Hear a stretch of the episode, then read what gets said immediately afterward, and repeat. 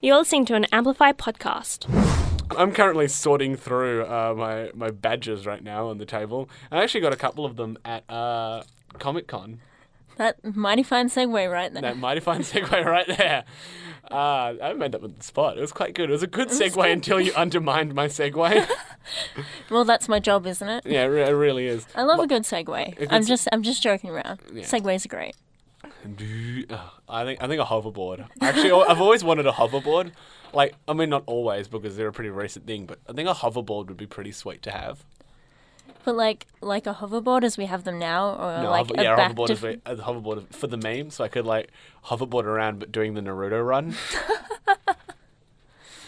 That's pretty good. I Naruto run like when I'm riding my bike, so I'll like stand up no handed and do that.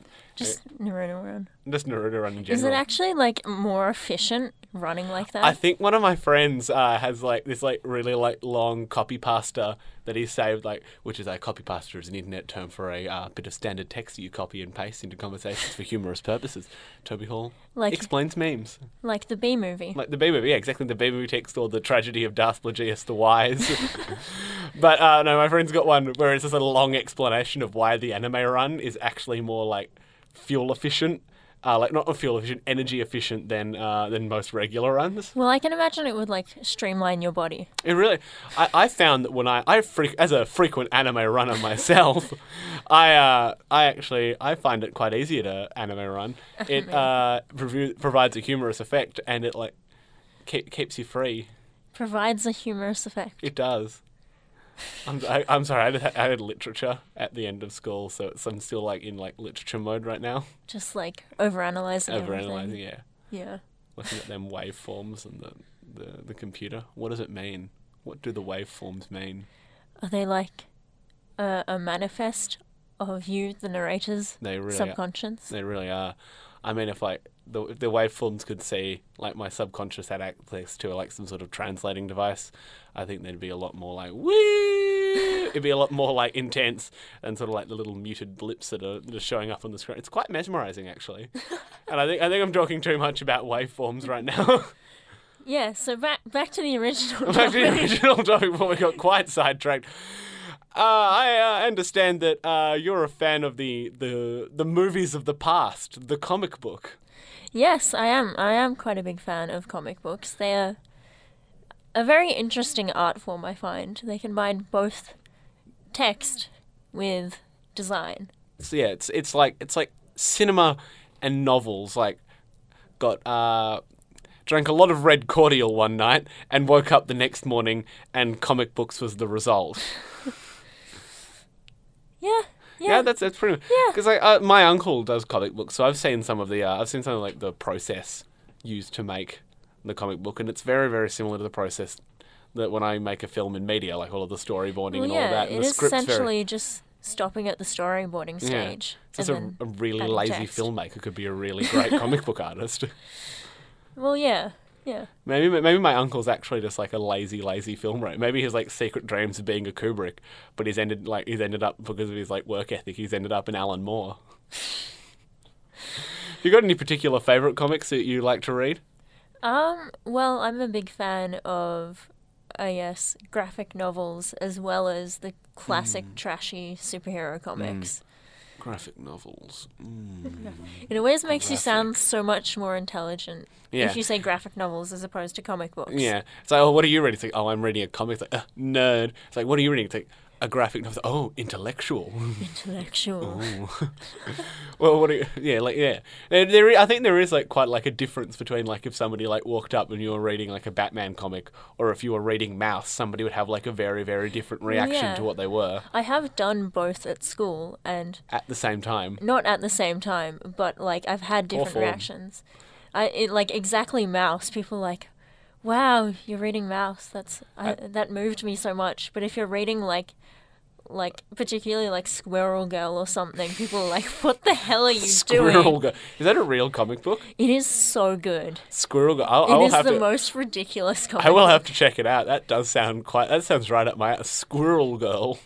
It's, she's one of these like side characters in comic books that started Mm. out as a joke, but then people were like, you know what? This is actually getting popular. Let's give her her own title. Isn't that how Deadpool started out? Like he was like a side character in Superman. Yeah, And then no, they- well, no, not Superman because they're Oh, different. sorry, not Superman. Spider Man, the other one. Yeah, well, Deadpool originally started out apologize. as um like a mock of Deadshot, DC's um villain, Deadshot. So what happened was it was just meant to be mocking DC, but then he started to gain popularity, so Mm. like Deadpool just blew up Blew out up. of nowhere.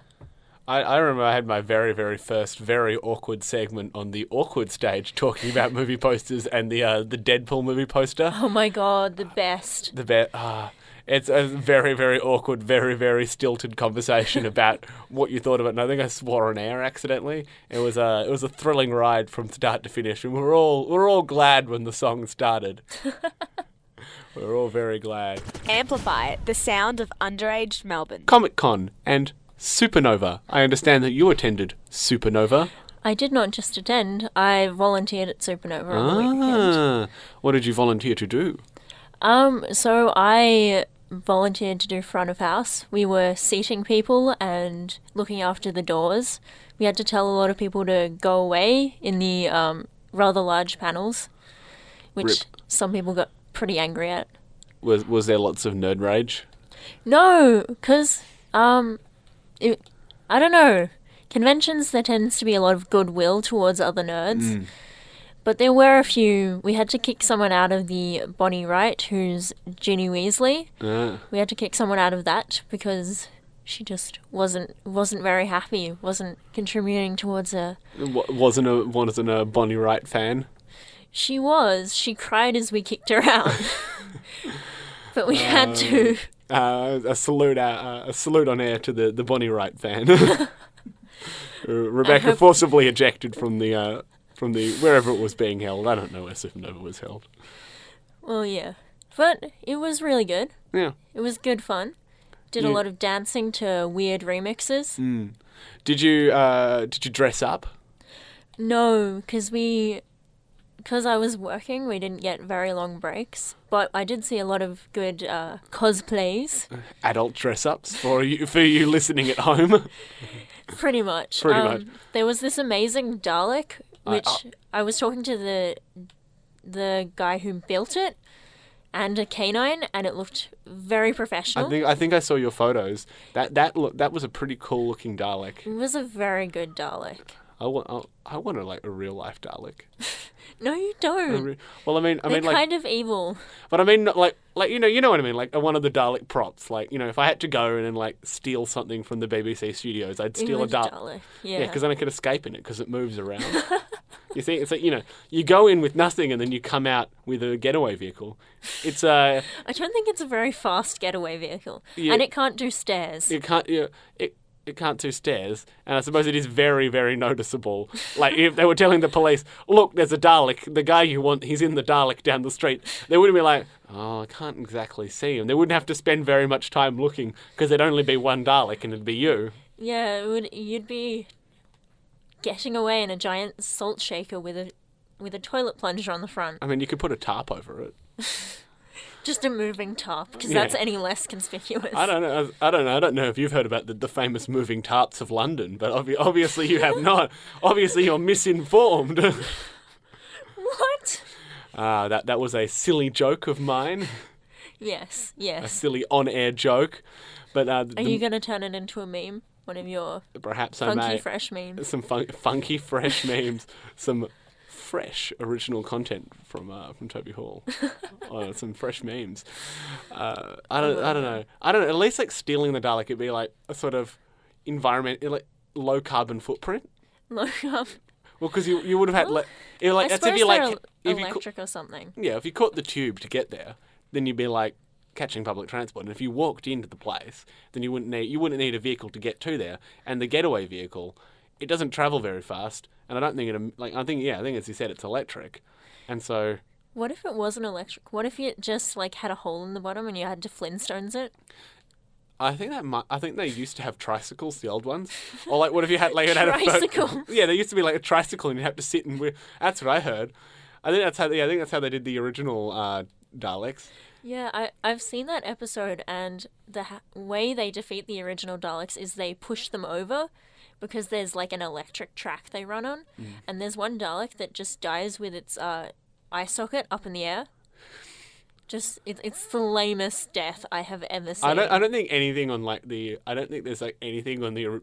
Beg your pardon. Anything on the original Doctor Who that isn't like a little bit lame. Like I don't think there Which is so- why it's so good. Yeah, exactly. Like I'm not saying it's not uh, not good, but I'm saying there's. I think every episode was a little bit lame in its own special way. You're just like, hmm.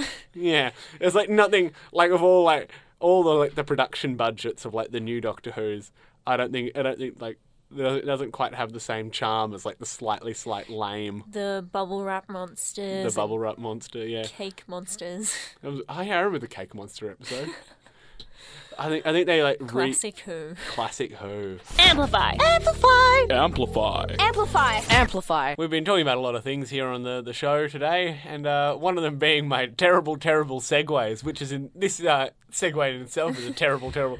Rebecca informed me before the show started that she's never going to stop uh, talking talking smack about my terrible, terrible segues.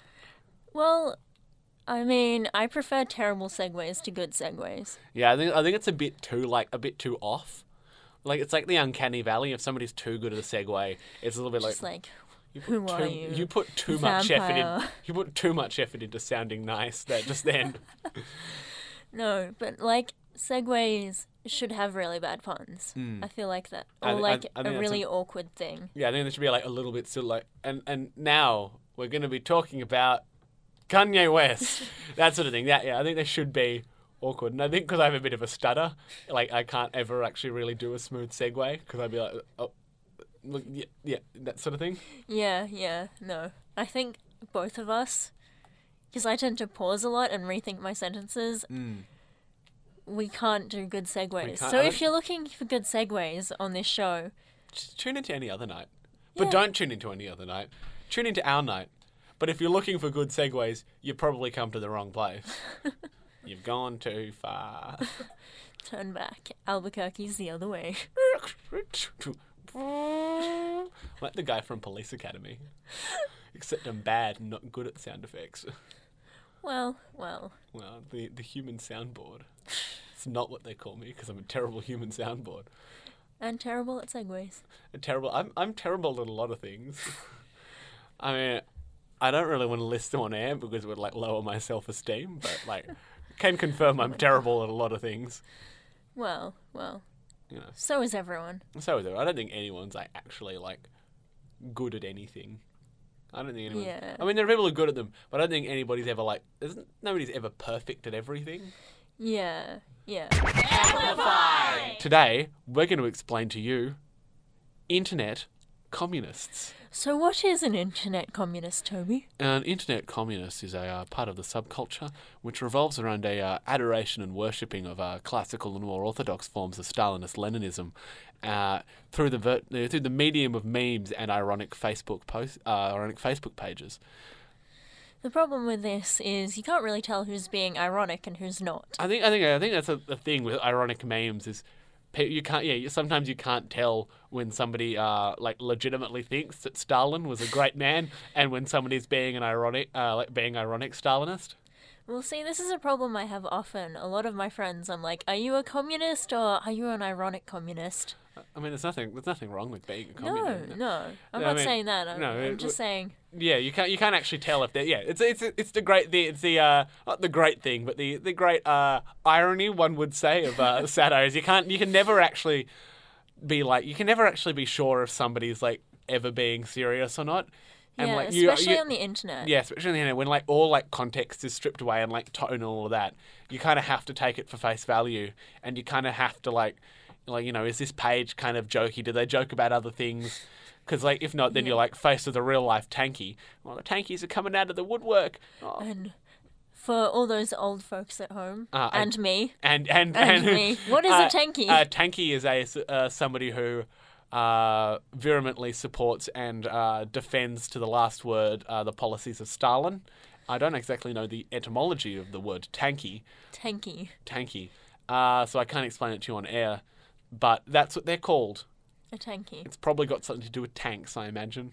Yes. Well, it, it does sound like the word tank, It so does. one would presume. But yeah, there's, there's there's a lot of there's a lot of infighting that goes on amongst the uh, the internet communist left, and a lot of it revolves around the Syrian civil war actually, because there are many people who are like uh, very like hardcore Stalinist Marxist who support uh, the government of like Bashar al-Assad, and then there are the more left libertarian anarcho syndicalists who support uh, the Kurds. And there's a lot of fighting through the media. It's quite interesting. These like quite complex discussions about this like very real world tragic conflict done through the medium of memes. like there's like like you know when did this become hotter than this sort of things where like one's like uh, Bashar al-Assad and the other's the Kurds. It's a very very strange world. We live a very is. postmodern world, one would say. Well, I just feel like, yeah, postmodernist. Uh, they- sort of, The merging of the high and the lowbrow. Yeah. where like Noam Chomsky is reduced to like, uh, uh, Everything is a meme. If, like, if you try hard enough, everything can be a meme. I think I have seen memes on pretty much everything I'm interested in. That's, It is a thing. Actually, yeah, no. Uh, there's- a good Facebook page. I think I might have talked about it uh, last time we discussed memes, which is uh, not so that you, not a phrase This that is you a better problem. But there is an excellent Facebook page called the Philosopher's Meme, which just sort of goes into these really, really like deep, like uh, like deep jargon heavy discussions of how memes relate to uh, how mer- uh, how mer- uh, like memes relate to like uh, philosophy uh, and sort of that all of that sort of stuff. And I don't know, it's it's quite interesting because there is actually like, and they, they've been going for years, and they, they post pretty regularly, but it's it is like quite interesting to see how these like these people have managed to extrapolate so much from just a meme, Just a meme. just a meme. I don't think anything's ever like just a meme. Uh, I, I, I think yeah, that's pretty much. That's pretty much it. I've, I've run out of stuff. We came up with this uh, segment on the fly, and it really does alright. show. This podcast was brought to you by Amplify. Amplify! Amplify. Amplify! The sound of underage Melbourne.